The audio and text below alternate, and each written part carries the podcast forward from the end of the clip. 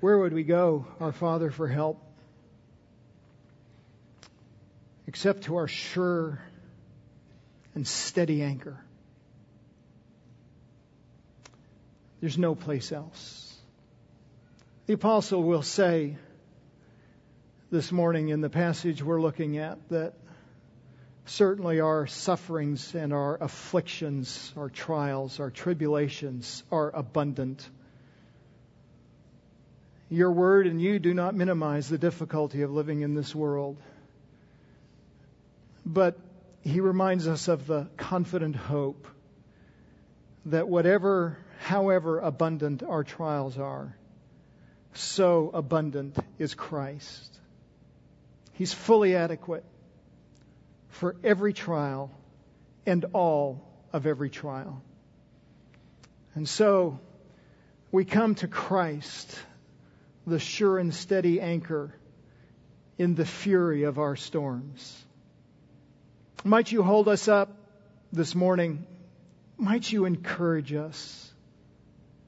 Some are weak, burdened by the difficulties of this world.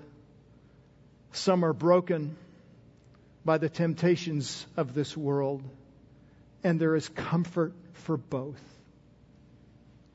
Some of us may not be feeling either of those pulls at the moment, but we certainly have in the past. And you have placed us here so that we might comfort others who are afflicted. And might we have equipping to do that from what we, ha- what we hear this morning. Oh, Father, would you change us today? And would you make us hopeful? We pray in Christ's name. Amen.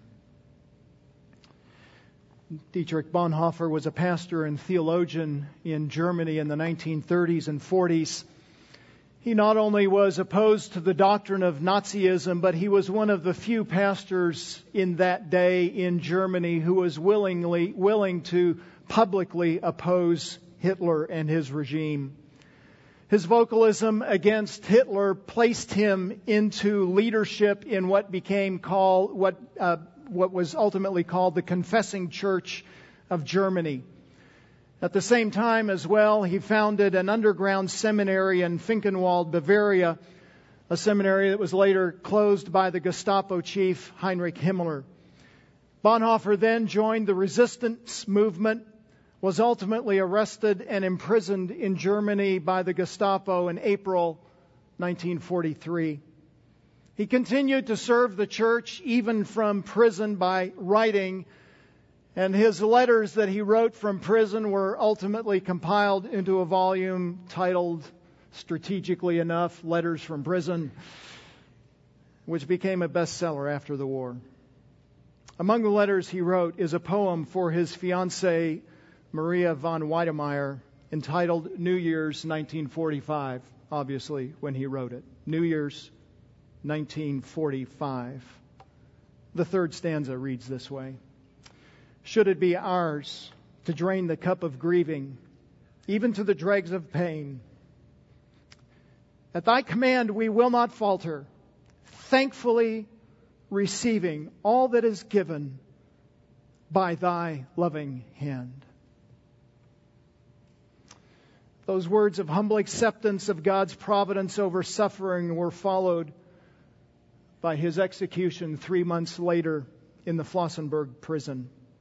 He was martyred by hanging on April 9, 1945.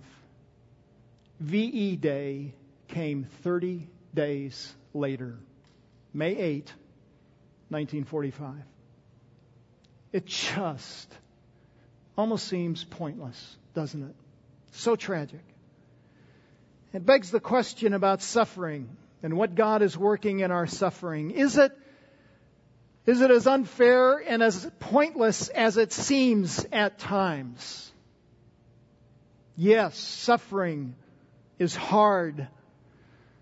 The kinds of persecutions God's people have endured in history and are enduring even now are often bitter harsh, severe. But suffering is not unfair. Hear me. Suffering is not pointless.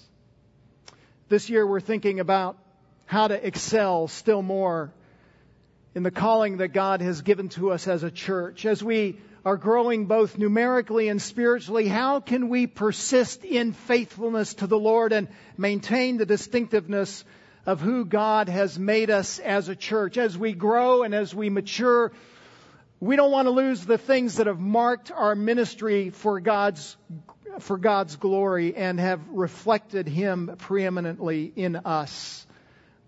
We want to excel in our spiritual life as a church.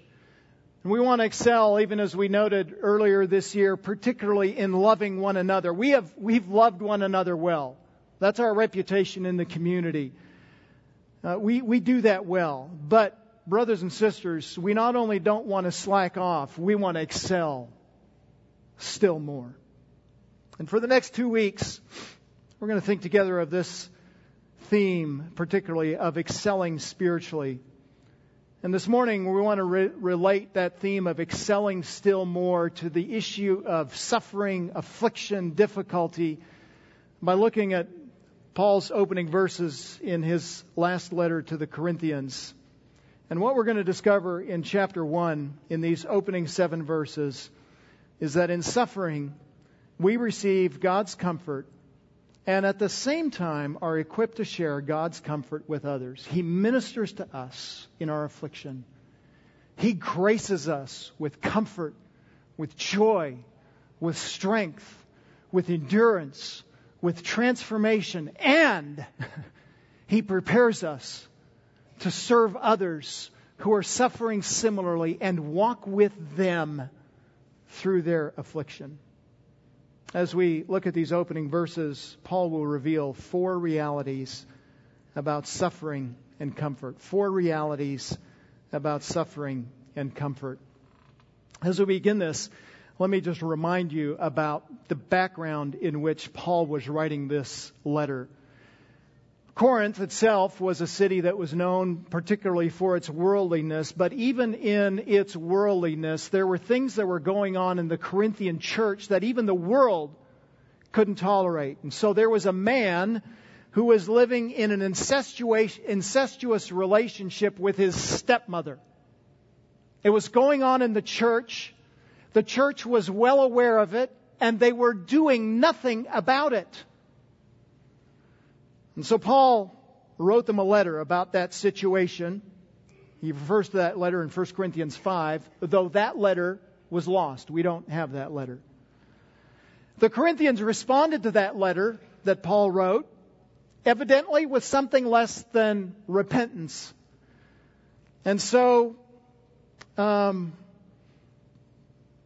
Paul responded to that letter with another letter again calling them to repentance, and that is the letter that we know as 1 Corinthians.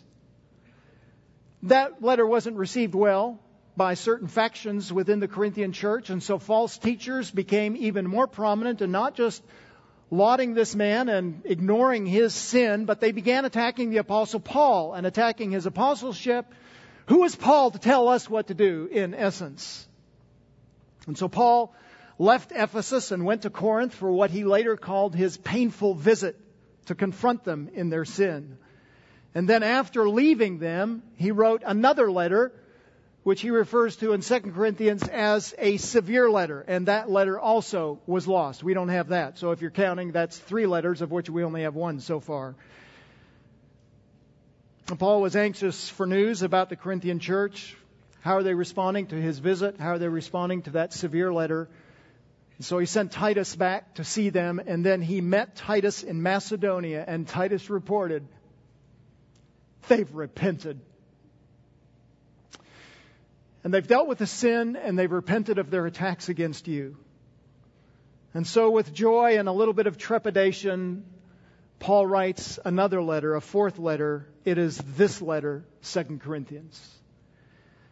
And so, as we come to this letter, we, we need to come understanding that background, understanding that, that the Corinthian church was in the midst of a very perverse culture. They were decadent. Um, they were known for horrific sexual sin Among other things, they were prosperous, licentious, so they had money and they indulged all of their whims with their money. And because of that, the church had been infiltrated with this incestuous man and his relationship. And the church was unwilling to do anything with it. And then they rebelled against Paul. All that is in the background of these words that open this last letter from Paul. And what's he going to tell them? Verse 3. He's going to tell them that God is a comforter. You know, when people suffer, the temptation is to denigrate his character and nature. He doesn't know. He doesn't care. He's not able. He's opposed to me. And this opening address, this opening blessing corrects that ungodly thinking. Notice what he says, verse 3. The very first thing that he says to this church that has lived in such sin and in such rebellion Blessed be the God and Father of our Lord Jesus Christ, the Father of mercies and the God of all comfort. When he says blessed be, he is not saying, I really hope God is blessed. I really hope God attains to this position. And he's not saying, I am granting God this position of blessing. I am making him blessed. That's not what he's saying. He is acknowledging that God is the source of blessing and it comes through him in a variety of means. And he points to three sources of God's blessing by pointing to three attributes, three parts of God's nature, as it were. First, he says, He is the Father of our Lord Jesus Christ. I think in this section, as we make our way through it, we're going to see him come back to this theme about Jesus Christ, Christ's work, Christ's cross, our salvation repeatedly. But it seems that I think the apostle, when he says, Blessed be the God and Father of our Lord Jesus, he is thinking particularly about the final end of the work of Christ. So, what is it that Christ's work finally accomplishes? Notice verse 8 We do not want you to be unaware, brethren, of our affliction which came to us in Asia, that we were burdened excessively, even beyond our strength, so that we despaired even of life. Indeed, we had the sentence of death within ourselves, so that we should not trust in ourselves, but in God who raises the dead. There's the final end. Not just that Christ himself was resurrected after the cross and after the crucifixion, but that because Christ is raised, we also are raised with him. That's our hope. And it comes to us only through Jesus Christ. And Christ comes to us only through the work of the Father in heaven. So it's the Father's plan to send the Son, and the Son accomplishes redemption, and that is His blessing towards us, His gift towards us. There's a second means by which he blesses God, affirms God's blessing towards us in this verse, and that is, he says he is the Father of mercies. By which he means he is the Father of mercy. That is, he is the source of mercy. He is the originator of mercy. It is, it is in his nature to be merciful. He cannot be anything but merciful, and he does so as a loving Father. Oh, the scriptures are just crammed with this truth. Let me just draw your attention to one psalm, Psalm 103. The Lord, verse 8, is compassionate and gracious, slow to anger, abounding in loving kindness. He, he is compassionate towards weak and sinful people. He, he looks at us and He understands our plight. He understands our weakness. He understands that we have a propensity to move towards the flesh. He understands the battle with sin, and He is merciful towards us. He doesn't condemn us immediately and send us to hell immediately, as would be His right, because He's merciful. He understands. Verse 13, same Psalm 103.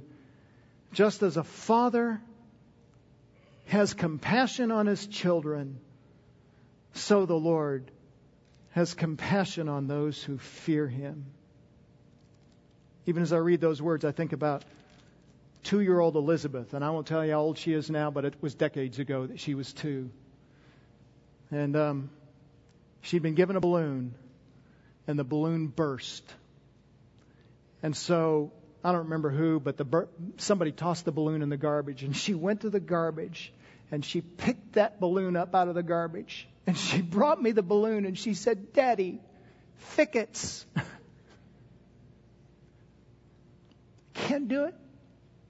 My compassion said I would like to take that balloon and put it back together and put air in it and hand it back to her. I couldn't do it.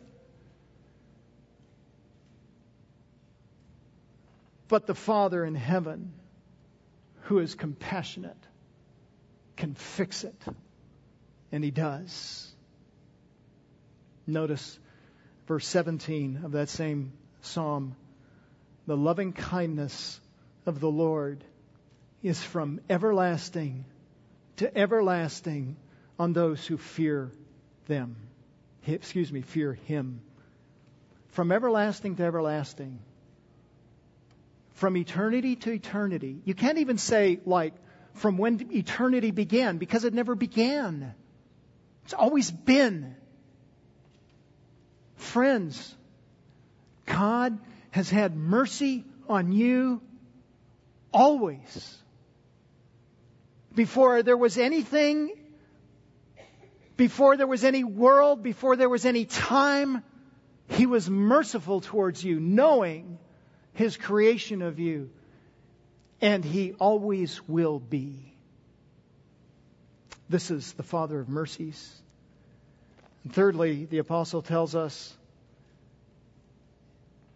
that he is the God of all comfort. If there's comfort to be found anywhere, it's found in God. He is the source of all comfort. Now, when I think about comfort, I think about a recliner. I think about my feet propped up. I think about a book. I think about a ball game and my wife's macaroni and cheese. It's not that Kraft stuff. I mean, it's it's really good. That's comfort. That's not the kind of comfort here. That's temporal. God's comfort is not a temporal comfort, but it is an eternal comfort and ongoing comfort, where He ministers to and changes our souls. The word that's translated here as comfort in verse 3 might also be translated elsewhere as helper or encourager. It's used about personal relief, about support, about help. What's notable here is that God is merciful, that's the second phrase, and that mercy by which he sees our plight compels him to comfort us. He comforts us in our need. I did a little bit of digging around this week about that word. That word comfort is used 29 times in the New Testament. So fairly frequently, but not, it's not like it's hundreds of times. 29 times. 20 times it's used by Paul. So a little over two thirds of the time, Paul's the one that's using it. So we would say it's a particularly Pauline word. He uses it way more than any of the other New Testament writers. What's even more notable is that he uses it 12 times in the Corinthian letters, 11 times in this letter. Over one third of the uses of that word are in this letter to that church. And six times it is used in verses 3 through 7. In verses 3 through 7, a church that has been antagonistic to him, that he has had to rebuke and compel and call them to repentance, he is now ministering the comfort of God to. Isn't hopeful? For you and your situation, whatever your trial, whatever your struggle, God is the one who is coming to administer comfort to you. And not only does God comfort, but he has placed his spirit, whose name is Comforter. Same word. John 15, excuse me, John 14, that we read earlier. Same word. He has placed him in us to be a perpetual manifestation of his comfort to us. So one commentator writes No loss is too deep, no sorrow or pain too great for the overwhelming and transcendent comfort that God freely gives us in Christ. Oh, brothers and sisters, I don't know what your particular ache is today, but I know Christ is enough. He's adequate for you. When you're suffering, be sure you're aligning your thoughts about God to Scripture's revelation what this book that we hold in our hands says about God is true. This is the truth about God's ministry to us and what our heart often says and often is inclined to do when we are hurting and suffering and questioning is often misaligned with this book. Just make sure that you're realigning your heart and your desires and your longing to this book because this is the truth. So when you're suffering, to think about what Paul says here about God and his nature, ask yourself three questions. When you're suffering, are you consciously thinking about the final end of your salvation in Christ? Or have you become so wrapped up in the immediate decision, in the immediate problem, that you forget what lies ahead? I had to remind myself of that this week, wrestling through a decision and just saying, you know, I'm assuming in 25 years I'm going to be in heaven. It's all a moot point. I can trust him. He'll see me through. Second question when suffering, are you remembering that God is compassionate to you? Are you remembering that He cares? Are you remembering that He has withheld His condemnation from you? He's kept you safe. And thirdly, when suffering, are you meditating on the fact that eternal God comes to you as the tender Father to comfort you and give you peace? He comes alongside in the person of the Spirit and in the, the, the wisdom of His Word. He comes alongside you, the eternal God of the universe, as if you are the only person on earth to comfort you. Is that your meditation? And Paul would encourage us that that ought to be our meditation. God is our comforter, whatever our weakness. When does God comfort? He addresses that in verse 4 who comforts us in all our affliction. He comforts us in all our affliction. When there is affliction, God is comforting. When Paul talks about affliction, he is talking about pressures He's talking about circumstances that are crushing. He uses this word, and the other New Testament writers use this word to refer to distress, to opposition, to oppression, to tribulation, and to the tribulation in which God will pour out his wrath on mankind. Paul refers to these kinds of things, the, the weights, the pressures, the burdens, at the end of this book, chapter 11.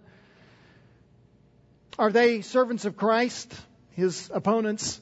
I speak as if insane. In other words, this is, this is ridiculous that I even need to bring this up about who I am and what God has accomplished through me. I speak as if insane. In far more labors, in far more imprisonments, beaten times without number, often in danger. Five times I received from the Jews 39 lashes. Three times I was beaten with rods. Once I was stoned. Three times I was shipwrecked. A night and a day I have spent in the deep. I have been on frequent journeys and dangers from rivers, dangers from robbers, dangers from countrymen, dangers from Gentiles, dangers in the city, dangers in the wilderness, dangers on the sea, dangers among false brethren. I've been in labor and hardship through many sleepless nights, in hunger and thirst, often without food, in cold and exposure.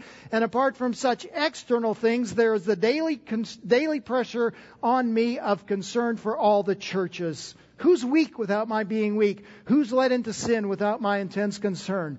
That's what he's talking about. And in that affliction, notice what he says, verse 4 God comforts us in all our affliction. He's always there. Paul is not denigrating the sufferings of the world. He's not he's not saying, "Oh, it'll be okay, don't worry about it. Don't worry, be happy." That's not his song. He acknowledges the reality of suffering that comes from living in a fallen world, of living in a world where others sin against us, and living in a world where we sin against others. And he is pointing to the reality that God is sufficient, that Christ is sufficient for those things.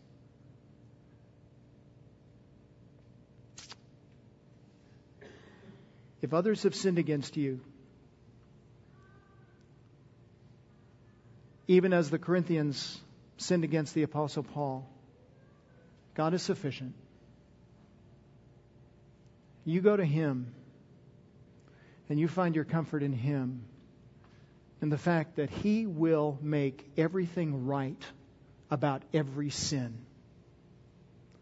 One thing happens, one of two things happens to every sin.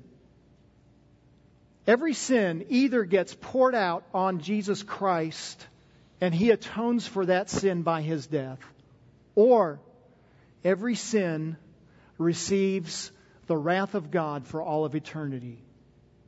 No, skin, no sin escapes the justice of God. And if others have sinned against you, and they have, you don't need to fret. You don't need a pound of flesh. Because your pound of flesh does not compare to the eternal weight of God's wrath. He'll make it right. He already has, if that person's sin has been paid for by Christ or He will. You can rest in that. You find your comfort in Him. Or, if you have sinned against others, find your comfort in repentance. One of my favorite verses in this book is 7:11. Speaking about the Corinthians and what they did in repentance, he says, "Behold, what earnestness this very thing, this godly sorrow, has produced in you." What did they do in repentance? What vindication of yourselves? What indignation, anger against their sin? What fear, fear of God and His wrath? What longing? What that is, what longing for restoration? What zeal? That is, what what zealous pursuit of making things right? What avenging of wrong? They paid back their debt, and then he says this. In a most amazing statement, in everything, you demonstrated yourselves to be innocent in the matter. In everything. You demonstrated yourselves to be innocent in the matter. There's an innocence that can be had even when you have sinned, even sinned grossly against others. And that was where the Corinthians were in their repentance. And, brother and sister, if you have sinned against others, find your comfort in repentance. God will make it right. To say that God comforts us in our affliction says that He comforts us just when we need it. Listen, his comfort may not be a removal out of the trouble. As far as we know, when Daniel went to Babylon, he never went back to Israel. And Daniel spent a night in a lion's den. Now I know, I know they were kept from attacking him. But when he was thrown in, don't you think that there was at least a flutter of what's going to happen? And all night long, Maybe by the end of the night he was petting them. I don't know. But he was there all night long, and God didn't take him out. God may not move you out of the trouble, but he will grant you exactly what you need to endure it. We don't have time to unpack it, but go back to the first letter, 1 Corinthians 10:13, and you'll see that reality. God is our comfort and He comforts us in all of our affliction. Why does he do that? Why does God comfort us? First, we'll see the middle of the verse the purpose and universality of trouble. Notice the middle of verse 4. He comforts us in all our afflictions so that, that tells us the purpose. Why does he comfort us? Because, so that we will be able to comfort those who are in any affliction with the comfort with which we ourselves are comforted by God. Now, what, what you may not see there immediately is that when Paul uses the personal pronoun we and us, it sounds like he's talking like me and Timothy and everybody that's with me and you, Corinthians. And so in verse 4, the temptation is to think he comforts us all, so we all, including the Corinthians, will be able to comfort. But Paul is thinking particularly about himself. Notice verse 7. He makes a distinction between him and the Corinthians. And he says, Our hope me and Timothy, our hope for you is firmly granted, firmly grounded, knowing that as sharers of our sufferings, so also you, Corinthians, separate from me and Timothy, are sharers of our comfort. I think what he's saying in verse 4 is as we, Paul particularly, have suffered implication from you and your attacks and your lack of repentance God has comforted us. Why? So that we in turn can come around and comfort and help and minister to you. And in what kind of circumstance will they be able to help the Corinthians so that we will be able to comfort those who are in any, not just any, but the word is more appropriately translated every or all affliction. In other words, there's no affliction that goes beyond our ability to minister the comfort and the grace and the kindness of God. What I want you to notice, though, is the whole purpose of our suffering and our receiving comfort from God is so that there is equipping to comfort others. That's the goal. It's not just well, I want Terry to feel good. It's so that Terry serves others with the comfort and the grace of Christ. So says one writer the comfort of God is channeled through people. Suffering, affliction, hardship is all common. I've had, I think, three conversations this morning about COVID. Who's had it? Who hasn't? What it's been like. It's common. And so is other illness and surgery and car accidents, fires. We've thought about that this week. And high electrical bills. You don't have to say amen, just nod your head, yes. And inflation and difficult relationships and computer breakdowns and temptations and ostracism in the world. That's common. And the comfort of God is sufficient for all of those afflictions, and He means to comfort us so that we'll go to others and say, Let me point you to Jesus. Let me take you there. Brothers and sisters, that means that when we are hurting and when we are receiving the comfort of God through prayer, through the ministry of the Word, through the ministry of others to us, we need to be cognizant of that and aware of the gracious comfort that He is giving to us because we are stewards of it. We're a steward of grace. We're a steward of comfort. It's not just given to us to, indulge our ease, it's given to us to minister to others. God also comforts us because of the nature of trouble. And we've alluded just a moment ago to the different kinds of sufferings, but there's a, a particular kind of suffering that Paul identifies in this verse and else in the next verse and elsewhere. Verse 5. For just as the sufferings of Christ are ours in abundance, it's not just suffering in this world and all the stuff that comes from this world. He says there's a particular kind of suffering and affliction that comes from being identified with Jesus Christ. It's because of our belief and our identity in Jesus Christ that we are suffering the hardships that we're suffering. He alludes to that again later in this book, chapter 4, verse 10. Um, let me start in verse 7. But we have this treasure in earthen vessels, the treasure of the gospel so that the surpassing greatness of the power will be of God and not of ourselves, because we are afflicted in every way, but we are not crushed. We are perplexed, but not despairing. We are persecuted, but not forsaken, struck down, but not destroyed. Now notice verse 10.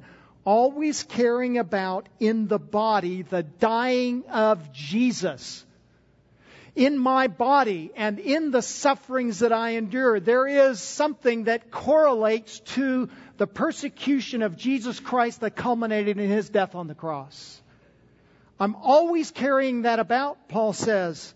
Why? So that the life of Jesus may also be manifested in our body. Jesus didn't end at the cross, he ended at the resurrection and the ascension. And so we carry this death in us, this suffering and opposition and conflict from the world, but we also carry the life of Christ with us. For we, verse 11, chapter 4, we who live are constantly being delivered over to death for Jesus' sake. It's that identity with Christ that's causing people to persecute us. Why? So that the life of Jesus may also be manifested in our mortal flesh. So we get persecuted, Christ gets exalted. And then he says in verse 12, So death works in us but life in you. I don't think that was lost on them. Paul suffered the afflictions that correlated to the afflictions that Christ experienced through the hand of the Corinthians, and it produced life in the Corinthians. Paul said, If I have to die so that you live, I'll do it. That's the nature of our trouble. Our trouble is that we live in this world where we are ostracized, condemned, people oppose us, and even our own family, even our own friends, when we come to them with the gospel, they reject it. It's the suffering of Jesus. And what he wants us to see, well, I'm getting ahead of myself. He wants us to see that there's a particular kind of suffering that gets identified with Christ. And he wants us to hold on to the hope that Christ is going to be sufficient. And that's where he's going to take us next to the extensiveness of comfort. Just how extensive is God's comfort of us?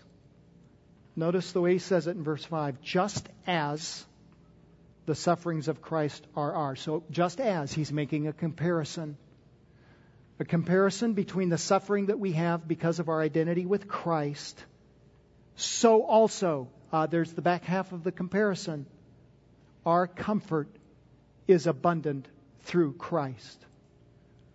Sufferings are abundant. They exist in harshness and hardness in this world. And he says, Christ is equal to the task. He's not insufficient. He's not weak. He's not hamstrung. Whatever you're suffering, He's enough for it. Whatever your ostracism, whatever your persecution, He's adequate to that task. Christ is the answer to our sufferings. Notice that he particularly says, so also our comfort is abundant through Christ. He comforts us by the ministry of Christ. So we suffer because of Christ and we're comforted through Christ. How does he comfort us through Christ? Uh, I think there are a lot of things in this passage that clue us into that.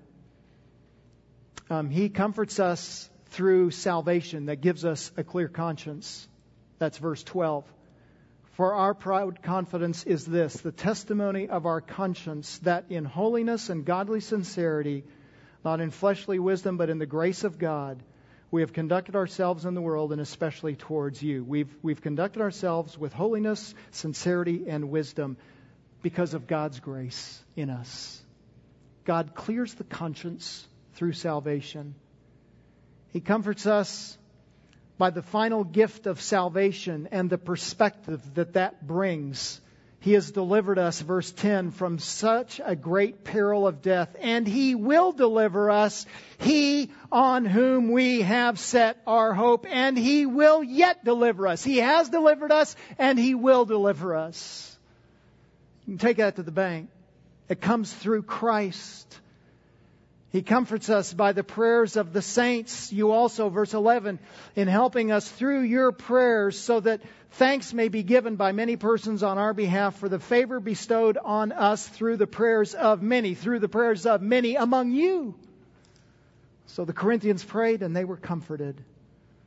He comforts us through reminders of His Word about His nature. We saw that particularly in verse 3, but it runs all the way through this passage. He comforts us through the indwelling of the Spirit of God who Christ gives to us. He comforts us by the use of the spiritual gifts that the Spirit grants to us through Christ's gift of Him to us. He comforts us by the ministry of presence of the saints who are with us in our trials. That's chapter 12 of his first letter. He comforts us from saving us from our sin and from his wrath. Listen, brother, whatever you're suffering, he has met your need in Christ. You look to him. You look to the cross. You look to the throne of God where Christ has ascended and is seated, and he's adequate.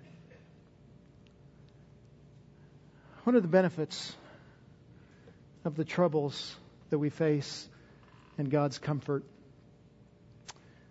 One, personal suffering is for corporate benefit. Personal suffering is for corporate benefit. What he says in verse 6 amplifies what he says in verse 4, right? Verse 4, he comforts us, God comforts us in all our afflictions, so we'll be able to comfort. He now amplifies that. Because if we, Paul and Timothy, are afflicted, it is for your Corinthian comfort and for your salvation.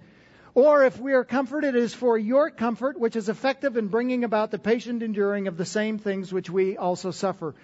Personal suffering, my suffering, Paul says, is for your corporate benefit. It's ultimately not just about me. My weights, my burdens, my pressures aren't just about me. It's about it's about how the world and the church observe me and my responses, and they learn Christ through me. There are two particular benefits of Paul's sufferings for the Corinthians. He says, If we are afflicted, it is for your comfort and your salvation. That is, comfort comes to the Corinthians through eternal salvation. He alludes to this in chapter 7 verse 10. All these things that they that he had done to them to try and bring them to repentance and, and in the midst of all their opposition, finally they broke. 710 For the sorrow that is according to the will of God produces repentance without regret, leading to salvation. But the sorrow of the world produces death. You had a godly sorrow it produced repentance. It led to your salvation. And Paul says, if I have to suffer and it produces your salvation, that's a good trade. And some of our suffering is so that others will come to know Christ. I don't know how many times I've said it. I don't know how many times I've heard others say it at a funeral. You know, if it takes the death of this person to awaken this person to life, that's a good trade. Our affliction is for the comfort and salvation of others. There's a second benefit. He says, if we are comforted, we are comforted for your comfort, which is effective in the patient enduring of the same sufferings which we also suffer. So if we get comfort, it's so that you get comfort and so that you learn patient endurance.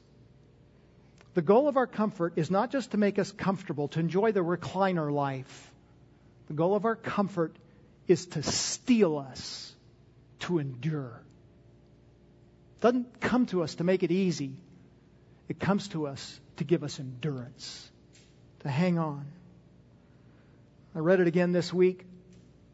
Suffering sanctifies. God tests us in order to refine us. That is absolutely true.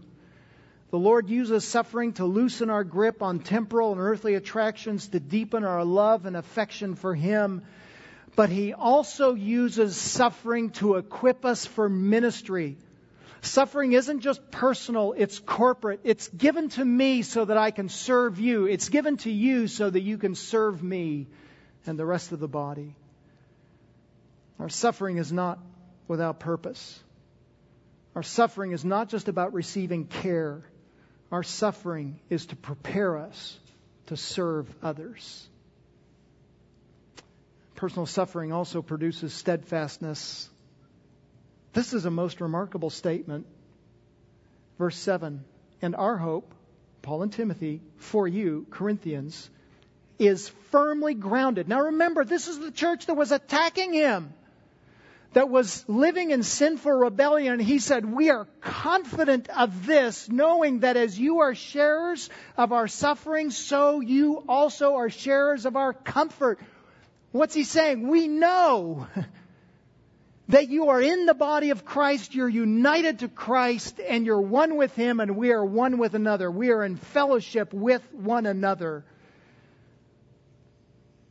It produces an assurance of salvation, and a steadfastness and a perseverance. So let's think about some implications. We're known for being a loving and caring and church and ministering to others and comforting the church.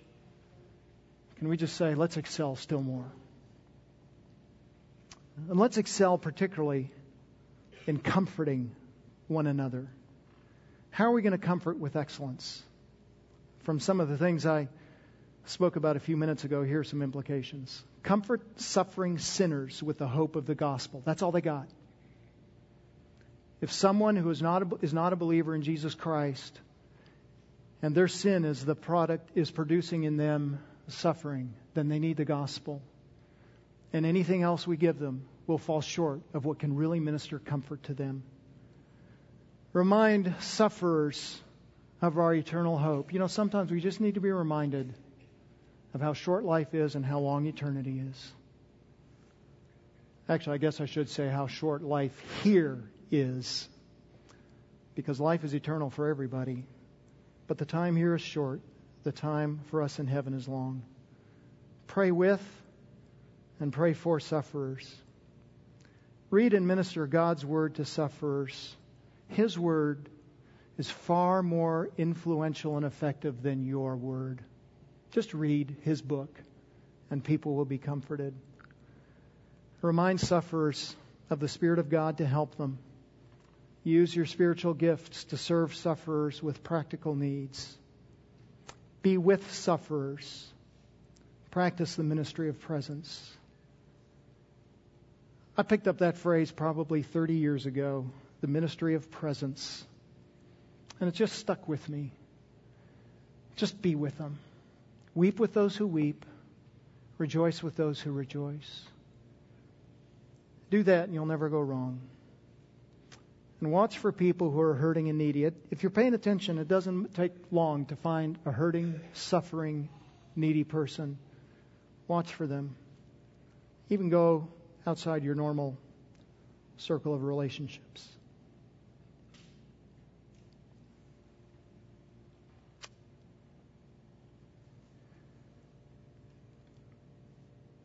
Going to share something with you. I've been given, excuse me, I've been sworn to secrecy for about two years. And I've been given permission to speak to you about one sufferer today. A dear brother who is a precious friend to me and to our church. Some of you are aware that Pastor Dan Kirk at Calvary has been suffering for a couple of years with something that he affectionately called brain fog. Just struggling to think about things, remember things, process, remember details. And um, about a year and a half ago, he was given a pretty hard diagnosis. And he has carried that, wrestled with it. In God's grace, they changed that diagnosis a few months later and said, You're suffering seizures. They put him on seizure medication. He changed his diet. There seemed to be some measure of help for a time, but symptoms progressively got worse. Last month, he and his wife, Chris, went to Cleveland for testing. They came back, they were pretty sure it was one of two things, neither of which, frankly, were good solutions. And he received confirmation this week, ironically enough, it was the first diagnosis that they later rejected. So he told me this week, he said, that first doctor, even when she was wrong, she was right. And the diagnosis is early onset Alzheimer's.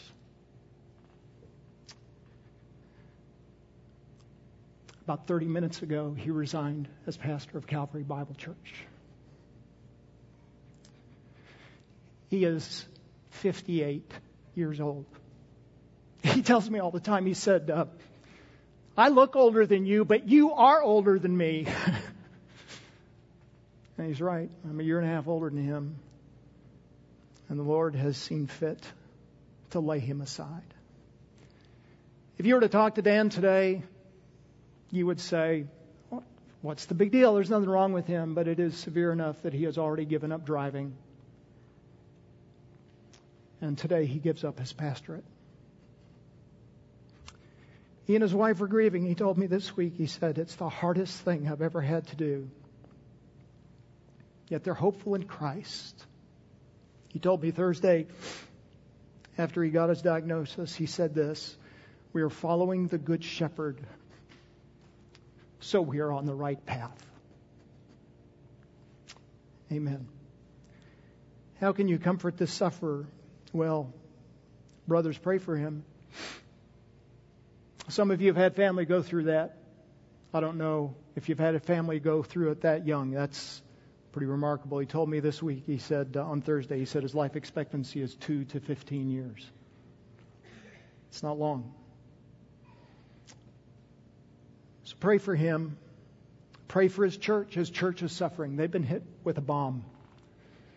The shepherd now needs care. As part of my conversation with him about a month ago, we anticipated that this was coming. Um, he asked if I would come to his church on the 21st. He's resigning today. He's going to preach next week, and his last sermon is the 28th. And he's asked if I would come and minister to his church on the 21st. So in two weeks, I won't be here. There's no place I would rather be on any given Sunday than this place, this pulpit, this church with you. But that Sunday, there's no place I'd rather be than there. To minister to my friend and our dear brothers and sisters at Calvary. Um, one of the elders I talked to this week said, We just need you to come and give some ballast to a ship that's been rocked. And uh, we want to point them to Jesus, who's adequate to comfort them. And that's what we're going to do. So pray for this sufferer. It's indicative, isn't it? That if somebody like that suffers, there's just suffering all around us and Christ is adequate. You go to the Good Shepherd, and He won't steer you wrong. He will treat you well. Father, thank you for the morning. Thank you for your comfort.